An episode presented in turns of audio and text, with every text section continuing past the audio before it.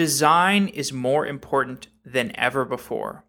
There are so many websites being created every day, and it's not enough to differentiate your product or your website with rock solid engineering.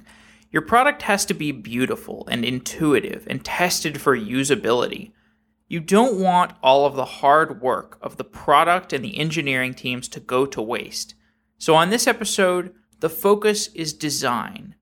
Tracy Osborne is the creator of Wedding Lovely, a beautifully designed two sided marketplace website where people who are getting married connect with wedding vendors. Today, Tracy discusses design for non designers. Whether you are an engineer or a marketer or a business analyst, just learning a few simple tactics about design can take you so far. Today, we will discuss these tactics and the story of Wedding Lovely and some other projects that Tracy is involved in.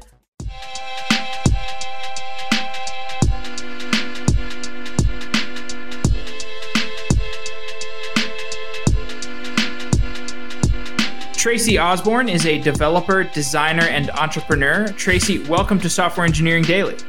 Thank you. You kind of messed that up a little bit because I don't put entrepreneur, I put entrepreneur, which I find is a lot more what I do. Oh. you know, I was totally cribbing it from the Fluent conference. Oh, they must have changed that be, on me. More professional. Yeah, it, it, this is how the game of telephone can work. I know. Uh, I got to go yell okay. at them now because it's very important to me. I'm not an entrepreneur. I'm an entrepreneur. okay. Well, thank you for clarifying that. Um, and at Fluent, you're actually going to be talking about design for non-designers. So since I mentioned Fluent, I figure I might as well mention your talk. Um, but Fluent is, you know, mostly attended by engineers, I believe at least. Why is design important to engineers? You know, I I started out as a designer and I picked up programming and now I do both on my startup and everything else that I do. Uh, and I feel that very strongly that it can happen the other way that engineers and developers and people who are building things behind the scenes at some point are going to need to design something. It's funny because I, when preparing for the, this talk, I actually just gave um, a the talk for the first time last weekend at PyTennessee, testing out my content before moving on to Fluent, which is going to be probably the biggest conference I've done so far. And I've twi- I tweeted to asking developers if they can give me any kind of big tip that they would really recommend when it comes to designing from a developer's point of view. And two separate people responded saying, "Don't design, hire designer." I was like, oh, come on. Like, that's not very fair because people, you know, even if you are just working on open source work or you create a little app, you know, you're probably going to have to at some point create a app web page or a widget or anything like that. Um, and you know, you might as well learn a little bit about all the disciplines, a little bit about design. Um, that's really what my talk is about. It's just kind of the basics. So you have a little bit of, of, you know, knowledge, so you don't have to hire someone to do something simple. There are certain principles within software engineering that sometimes get referred to as software design is this type of design related to the type of design that you are going to be exploring in your talk? I there's so many different like terms for design, you know, and that's actually the first one of the first slides I do. And there's all the different types of design what they call about interactive design and UX design and UI design and visual design. And I'm blanking on everything else, but probably software design falls into that. And what I've been working on is really I just call it design. I haven't worked at a big company where things get uh, put into the little tiny categories. So by design, I mean just whatever you're working on and whatever you're quote unquote designing, how do you A, make it look semi good? And B, most importantly, is how do you make it work well? And because uh, that's arguably more important than the visual design. Mm.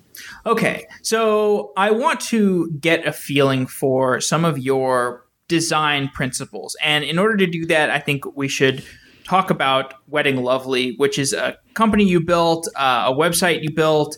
You've written a ton about it. I read a lot of your blog mm-hmm. posts; they were super interesting. Um, and I was it was so interesting because I was writing this uh, this outline in preparation for our interview, and uh, I was, you know, I was like thinking, okay, like, oh, it'd be great to talk about Wedding Lovely as a case study and how Tracy thinks about design. And then I read that there was a blog post that you had actually already written that was breaking down Wedding Lovely as a case study. so, so first, like before we dive into the uh, engineering and design aspects of Wedding Lovely, what is the the offering of the company? Okay. It's funny that blog post that you just referenced, the case study, was written yesterday. So you have very good timing. um, so, in terms of principles of design, uh, J- just in time preparation. Right. Yes. um, in terms of principles of design, principles of design, um, visually, the one of the the biggest things you can do is just pay attention to clutter.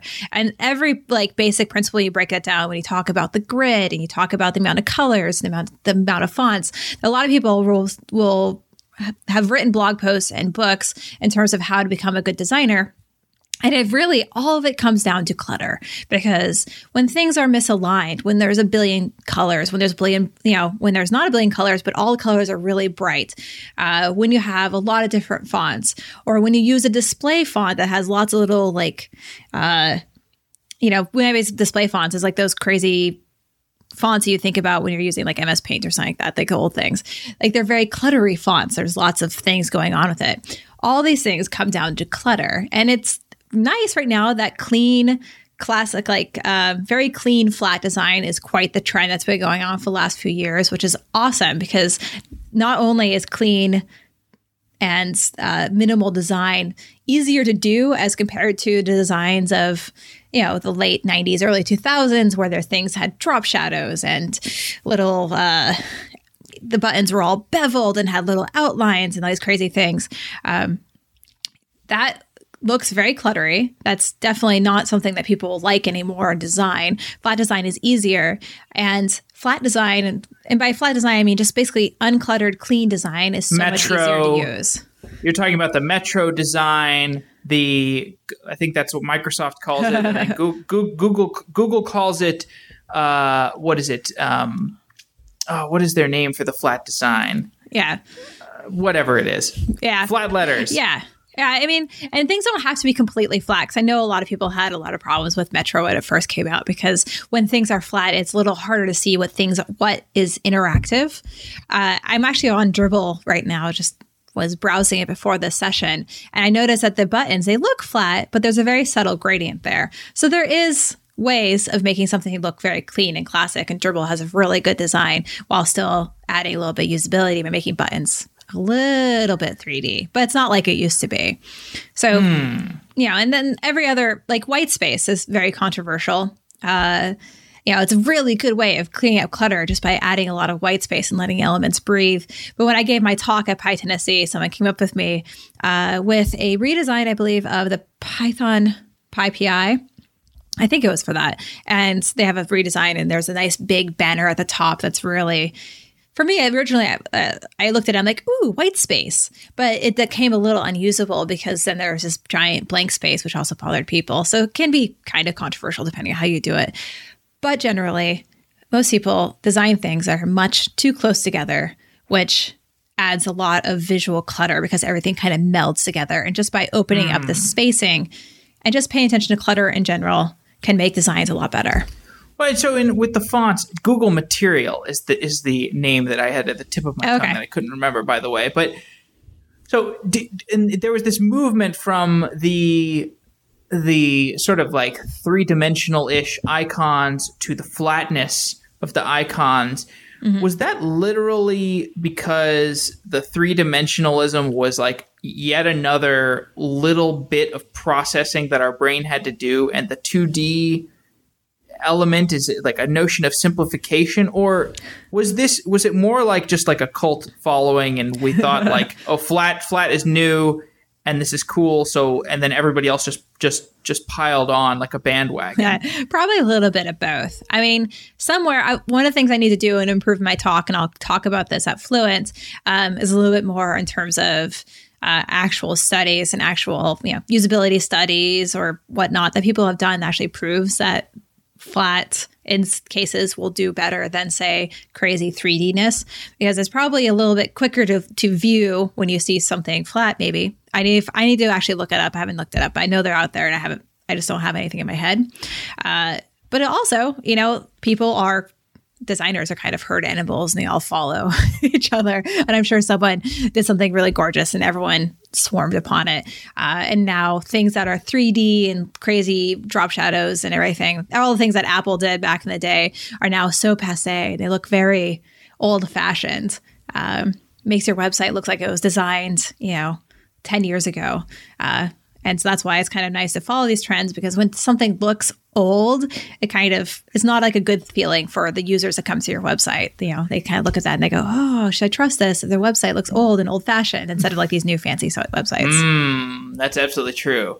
So there is so even if it is a herd mentality, there's a well reasoned herd mentality. Yeah, and uh, for beginners, I feel like following the herd is totally fine. Don't try to break out of the box and do something on your own because when you're, you know, if you are designing something for the very first time, just see how other people are doing things first. Um, follow that, and just makes things easier than say starting from scratch. Mm, okay, that sounds like a great principle, uh, and I will definitely ask you about some more principles. um, but I do want to talk about this case study. So, so Wedding Lovely, you just wrote the case study about it. So, what what is Wedding Lovely? Wedding Lovely is the startup I, I founded about six years ago. Um, I actually taught myself Python programming with it, and it was my side project. And I released it to the world, and it started taking off. And so I've, over the last six years, turned into my startup and uh, my full time job. So, Wedding Lovely is a wedding vendor marketplace. Uh, I particularly love working with small business, small businesses, and supporting them, and that's how this whole thing started. Because I was like, "Oh, how can I support people who are designing wedding invitations from home?" So it starts. There's a whole vendor part where I help people find the vendors to work with on their wedding. Um, I also built a planning app so someone who's getting married can sign up, sign up their spouse and their planner, um, and kind of keep track and plan their wedding under um, the Wedding Lovely planning guide. So, two okay. pieces. Right. And when you started Wedding Lovely, I imagine that you were assessing the competition. This was like six years ago, I guess. So, so probably you know this is kind of like the inflection point to web between Web 1.0 and Web 2.0, or a little beyond that, I guess. Um, maybe depending on how you define those things, but certainly a shift in design was happening on on the web, and I think this was like an oppor- This was a time where there was big opportunity in making a site that was, in terms of raw functionality, was maybe. Uh, you know, as good as another site, but if you had better design, hmm. you could really get a leg up and just and just crush the competition. So, when you were assessing the other wedding websites around this time, what were the design mistakes that you saw these other websites repeatedly making? I think it's uh, one thing I also want to mention. When I first started the design, um, anyone listening to this podcast, if you search for Swiss Miss, which is a design blog, um, and Wedding Invite Love, which is my first, uh, which is the f- Wedding Lovely is a collection of different directories, and weddinginvitelove.com was the first one I launched. Um, this is two two weeks after launch. I was covered by this design blog. and You can see the design as it was at the time, and that design, I will say, it looks good because you know my background is design. I can I can design something pretty quick.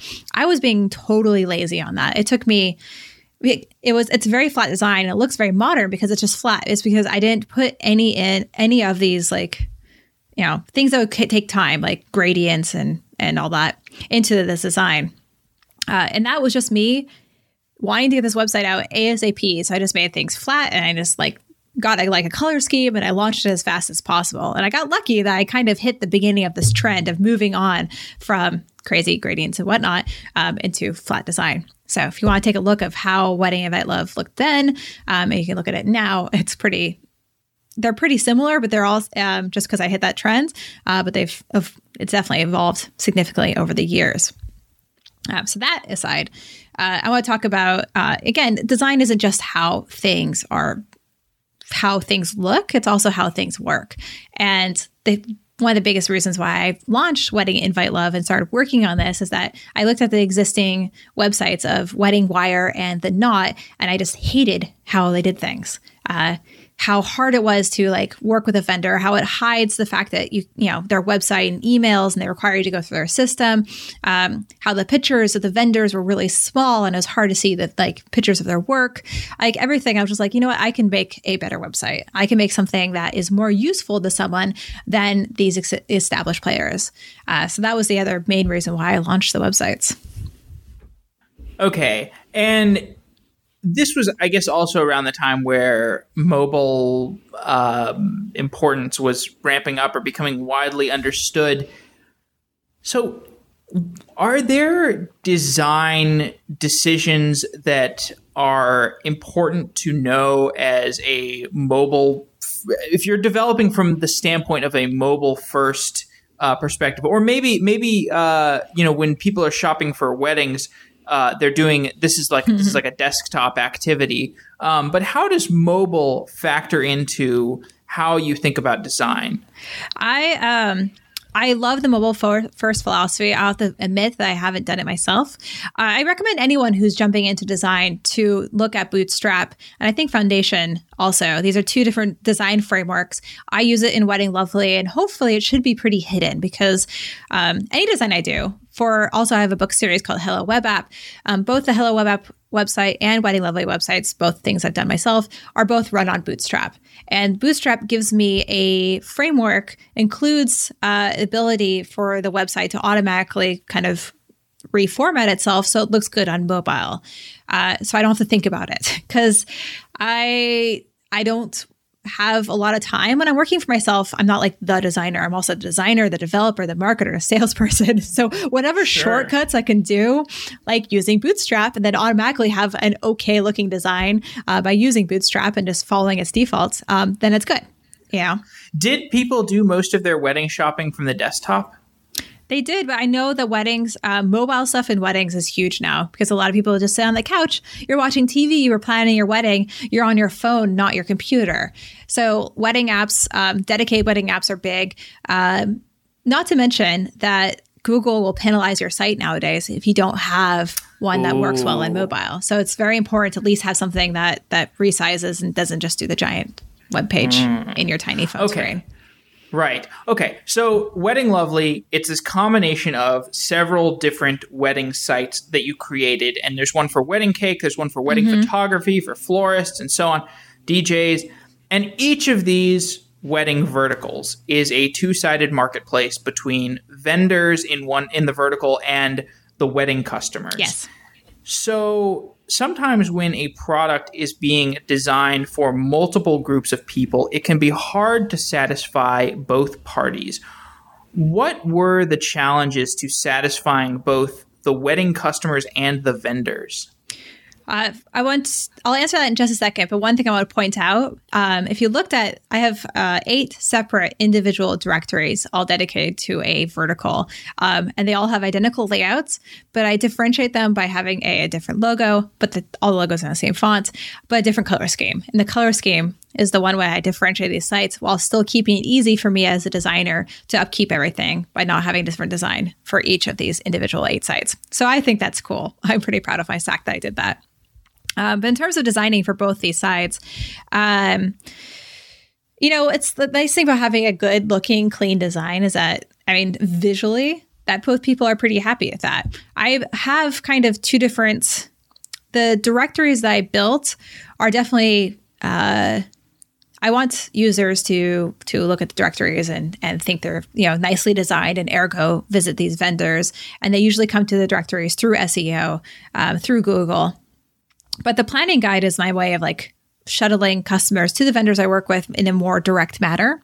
So if someone signs up for planning, they get this whole dashboard that walks them through planning their wedding and helps them out with say how to find a photographer. And in that photographer page of say oh also here's all these photographers i work with in wedding lovely. So it's a completely different system. Um, they're both very similar looking because my my sense my style is is i kind of keep it the same between both kind of um, mm. But it does help the fact that I have basically these, the two sides of the business, and there is a bit of a divide in between the two, so I can develop them a little bit differently because vendors don't really mm. see the dash, excuse me, the planning guide very well. Um, they can sign up and take a look at it if they want. But really, vendors see the public facing directories, whereas my engaged users I work with um, see the internal dashboard planning guide. Okay, so the two sides of the marketplace use fairly segregated platforms. Ish. I mean, there's still a lot of people coming through, again, for SEO and through Google, coming to um, the vendor guides, but it does help that I have also uh, a different set of users I work with. Wedding Lovely is a large system. You know, it spans several different sites. You know, you've got directories for each of these sites. So, even though you can automate a lot of it, there are always edge cases, especially in a big two sided marketplace. Uh, you know, we, we did a show about hired.com recently. Um, and, you know, hired is like this big two sided marketplace. And there's so many little edge cases that come up when you're dealing with two sides of you know human driven marketplaces. So what are the kinds of things like how do you automate you know if you, you say you can automate a lot of it like how do you avoid putting a human in the loop in in so many of these little edge cases? Yeah. So it's funny how I, I again i taught myself how to code when building Wedding Lovely. So I created one individual directory. This is going to be not quite answering your question, but I think you'll find this fascinating because it's it's fun history. Uh, I created my first directory, and then I wanted to create one. The first one was for invitation designers. I wanted to create one for wedding planners, and I didn't have the skills to extend my project so it could run two different websites. So I did the easy thing, and I got permission for a few smart people. Who just said um, I just cloned my project, and then I had two projects and I had duplicate templates and duplicate views on both. And I cloned it for the third one for photographers. I cloned it for the fourth one for venues. So it was kind of like I knew I was going to be in trouble in the future, but it was like the fastest way for me to launch these websites at the beginning. So eventually I had to, uh, you know, I had to help. I had to get some help from really smart people. I'm like, how do I create a system that can run all these websites?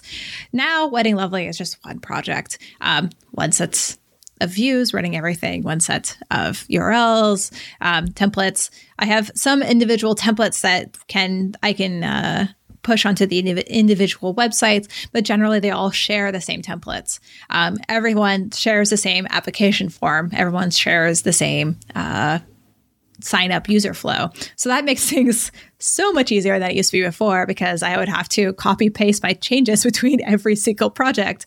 Uh, it sounds ridiculous now that I know better. Uh, so the fact that it's all in one system, um, the planning guide, all the vendor templates are also the same templates that will show up onto the public SEO directories. Uh, so I can make a change in one area, or I can set up something automatic where like uh, by automatic, I mean I have a lot of things like when someone signs up for Wedding Lovely, signs up for Mailchimp, which I have this whole email series that walks people through the pieces of Wedding Lovely. So it keeps the people I work with engage. Same thing goes for the user side. Um, I have there's a whole blog component also in Wedding Lovely, which is a huge piece of the business because I get a lot of people.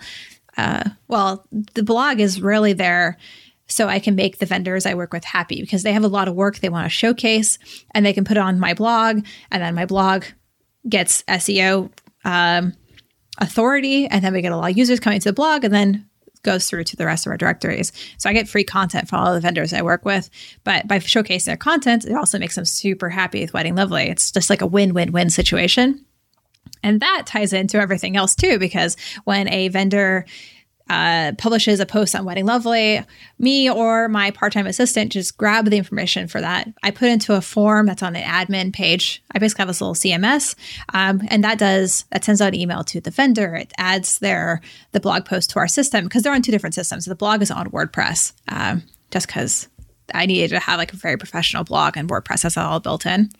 Um, but by using this one form, it does a bunch of things behind the scene for Wedding Lovely. So I don't have to do a lot of things manually.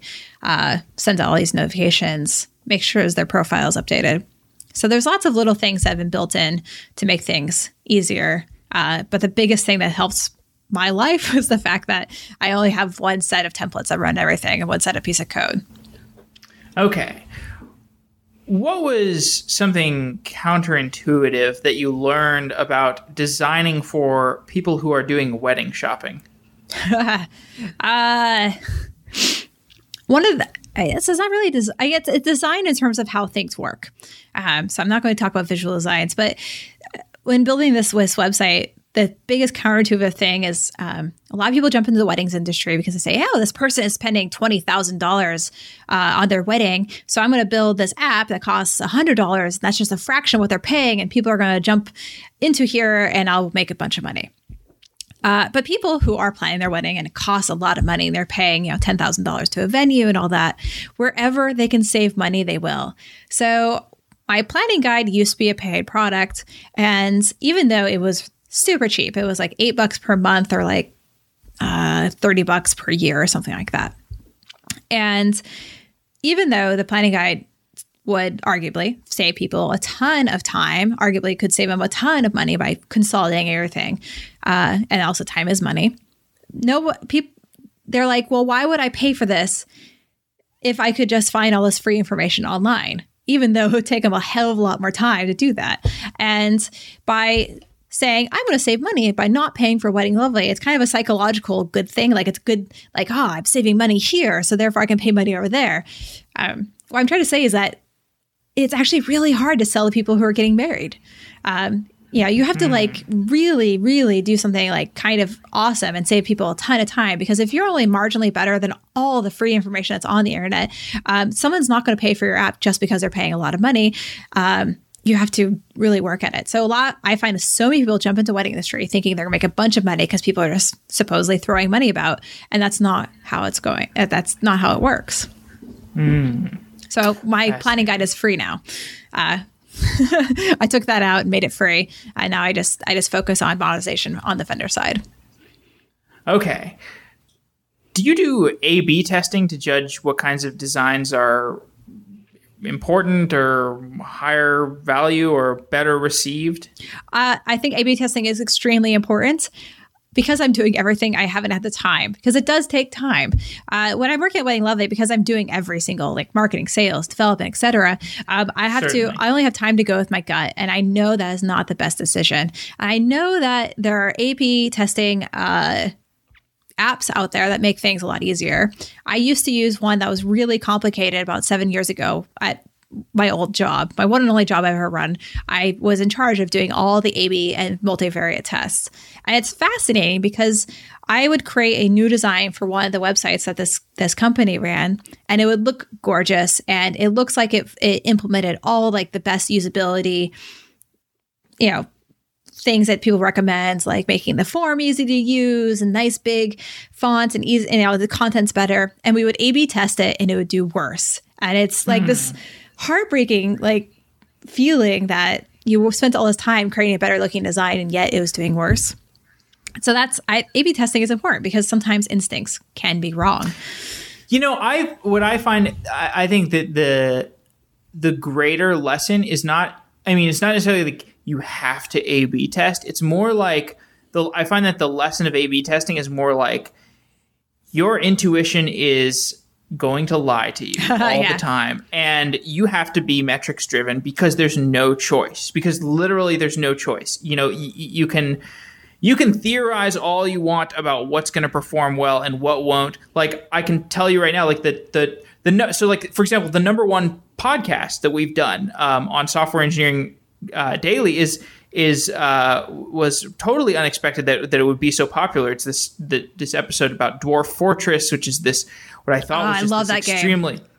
There you go. Yeah, that's that's why, it, and that it's and it's like it, it follows like a perfect power law distribution. How much more po- popular this episode is than than every other episode, and it's kind of crazy, and it was totally counterintuitive. And that's not necessarily a design thing. It's not necessarily something that we would be able to a B test, but um, it, it just goes to show you that the only way to figure out what the people actually want is to try things, experiment, yeah. Throw it at the wall, and compare metrics. Yeah, I mean, as a beginning designer, you know, A/B testing might be really fascinating because you can see you can get actual data about what things working, what things don't.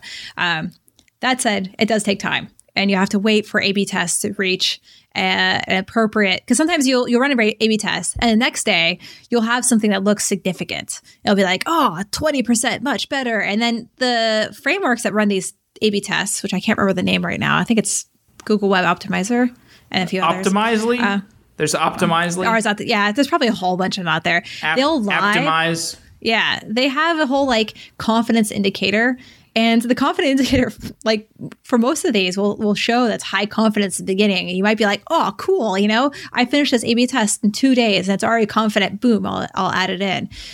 And then if you just leave it for like a week, the confidence will go down, which is very frustrating. It's very counterintuitive when you're trying these A B tests. So they take a lot of time. I think they're very important, uh, but they take a lot of time. Okay. So let's talk about learning to code. Wedding Lovely was the product of an effort that you made in 2011 to learn to code with Python and Django. And we have a number of listeners who are learning to code. Woo. So I would like to get a little more insight on this. Like, was this the first app that you worked on, or did you, like, was it literally the first app you worked on, or did you do some tutorials first, or what was your experience learning to code around this?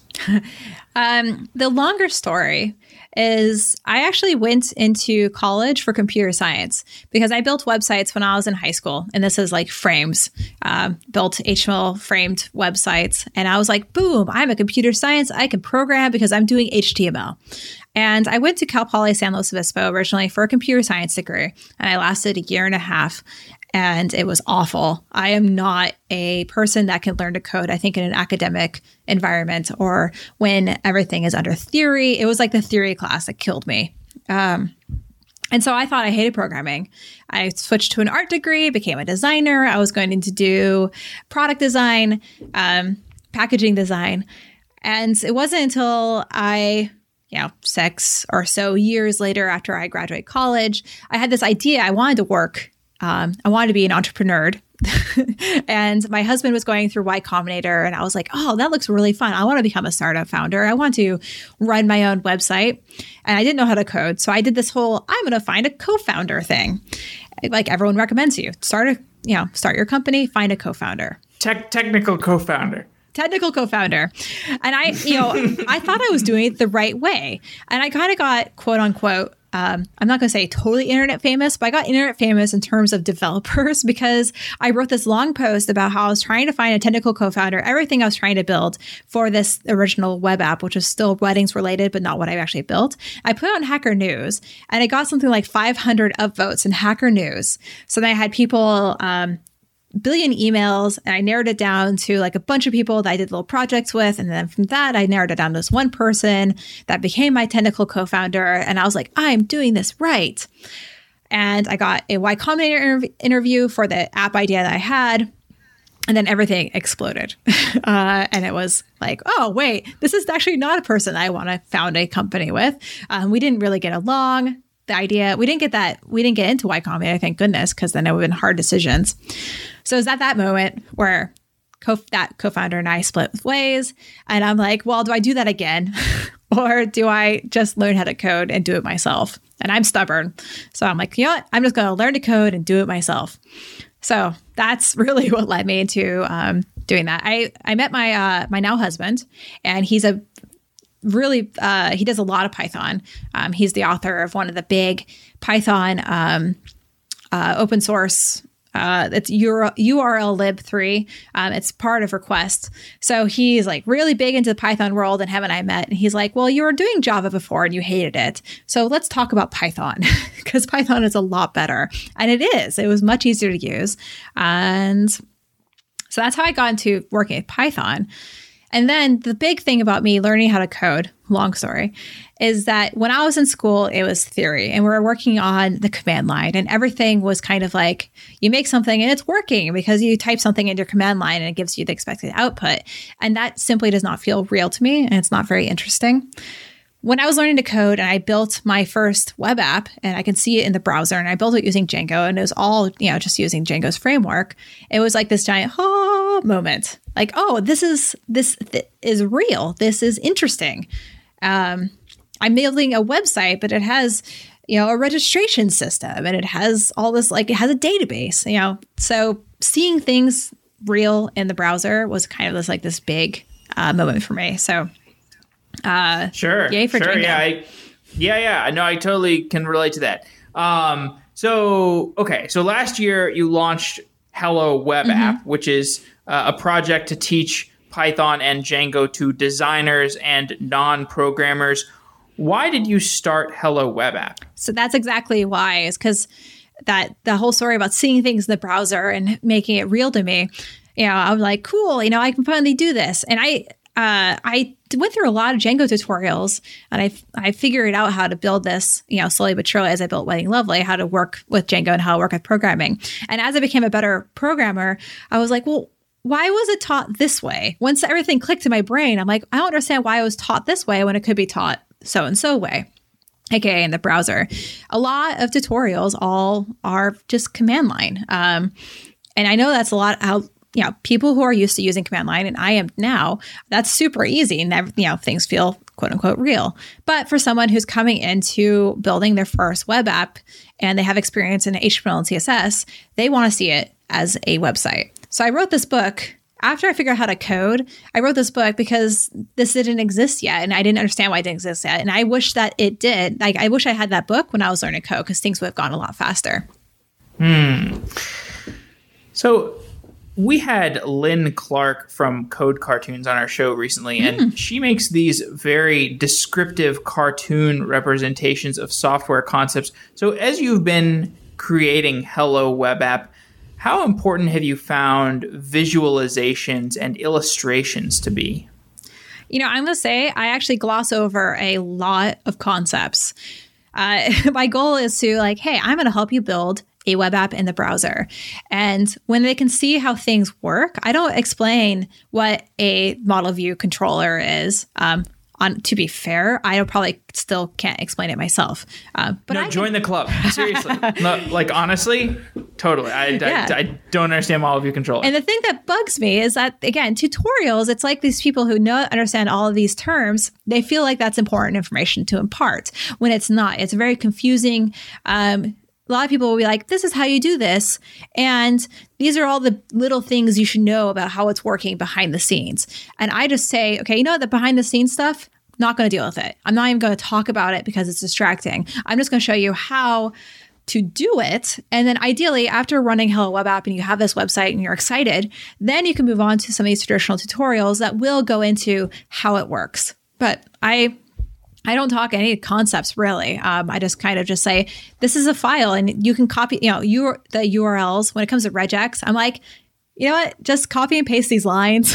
it looks really complicated, but you can see the pattern, and you can continue building your web app without understanding quite how it's working just yet. So you can see how you know you can get some results, and then you can go in and explore what regex is, how why that the um, your URLs file is is formatted that way, uh, and explore further. What have you learned that is, uh, you know, what what didn't you expect about uh, about teaching non programmers to code that maybe they have less trouble with than you anticipated, or they have more trouble with than you anticipated? Well, the thing that bugs me the most, and I guess I did anticipate it, but it's the worst part about teaching someone how to code is that Django makes things a lot easier. But the more you start working with Django, you need to install Python. And that's still not a fun process. There's so many things that can go wrong. Like people on Linux computers and Mac computers have a little easier time, but there's still some things that you have to work on. Like with Mac, you have to um, uh, oh, I'm blanking on it, but there's the other big, uh, the big Apple thing you have to install in order to let you homebrew. Well, yeah, there's that, and then there's um, uh, all those things, you know, and that's the worst part is because someone says comes in and wants to learn how to code and sits down. And if you can get through the installation process they're like super excited and moving forward. But there's no way of making that installation process at the moment a lot easier. I wish there was a way that i could just like you know create a program where someone can press a button and installs everything for them behind the scenes, and then they can start working on a Hello Web app. But you can't. You have to like you have to use the command line to get homebrewed. You have to use the command line um, to do all these things. And if you're on a Windows computer, it's even worse because Windows just decides to make everything way harder. So I kind of anticipated that was going to be a problem, and it's been a bigger problem than I even thought it was going to be. Um, so I'm still working on that. So we should shift back to talking about design. You are giving a talk at O'Reilly's Fluent Conference about design for non designers, as we discussed. Mm-hmm. So, what is the focus of that talk?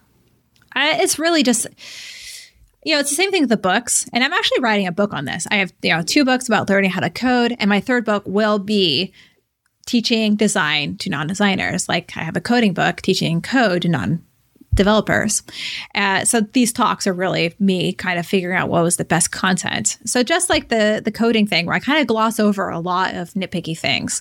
Um, a lot of I've I read a lot of books on teaching design, and they start going in things like rhythm, and they start talking about the pieces of typography, and they start talking about the golden ratio. And I especially hate that because you know what? Just throw the golden ratio out the window. You don't need to worry about aligning things to the golden ratio and something that makes things work. So none of that. It's none of that designy hullabaloo um, that you would get in say a design course.